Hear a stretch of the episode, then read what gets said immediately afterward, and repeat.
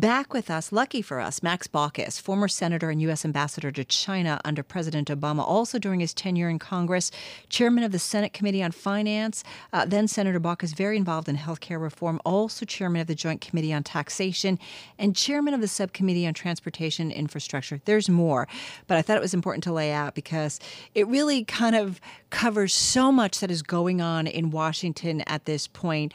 Mr. Ambassador, nice to have you back with us.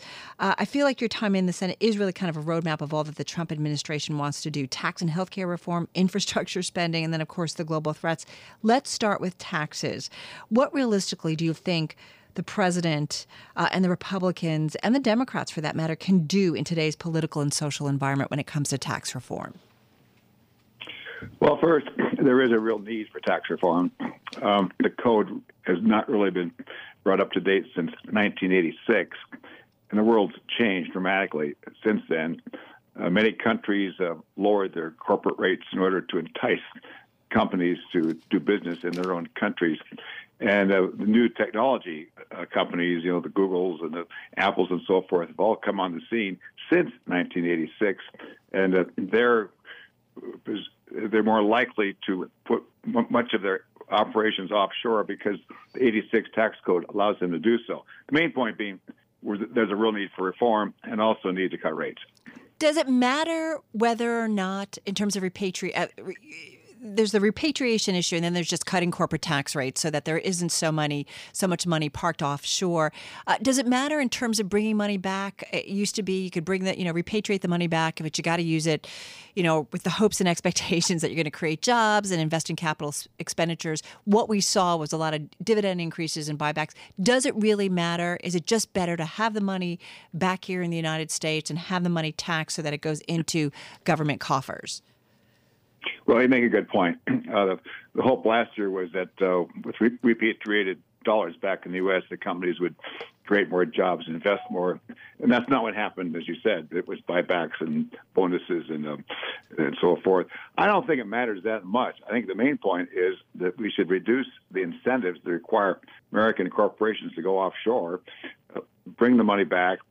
The question is at what's the appropriate rate, but at least move in that direction so that the code is more balanced. What about balancing it for individuals? What do you think would be a smart move in that area? I know there's talk of bringing down the top individual tax rate to 35% from 39.6%, and then there's some other talks about increasing the child tax credit, cut taxes for the middle class tremendously. That's actually the words the president has used. Well, if we could enact reform, that would mean we'd broaden the base and lower the rates. That is, we'd significantly reduce rates, but we'd also significantly eliminate so-called tax expenditures, that is, the deductions and the credits. Now, that's real reform. That's hard to do unless the president is committed to real reform. On the other hand, if he and the majority party are more interested in tax cuts, then my judgment is that they'll probably, at the end of the day, be some modest tax cuts, but not real reform. And the real question then is going to be how much do you cut rates, and that depends on whether the Congress indulges in creative accounting or whether it moves toward a balance, maintaining that the lost revenue is made up so the result is deficit neutral. You do talk about real reform, and I think so many people say, why don't we have real reform and get rid of all of these deductions? But it's such a machine, I feel like, taxation, if you will. It's such an industry. There's so much momentum behind all those deductions, in terms of various interest groups. So will we ever really make it a simpler system?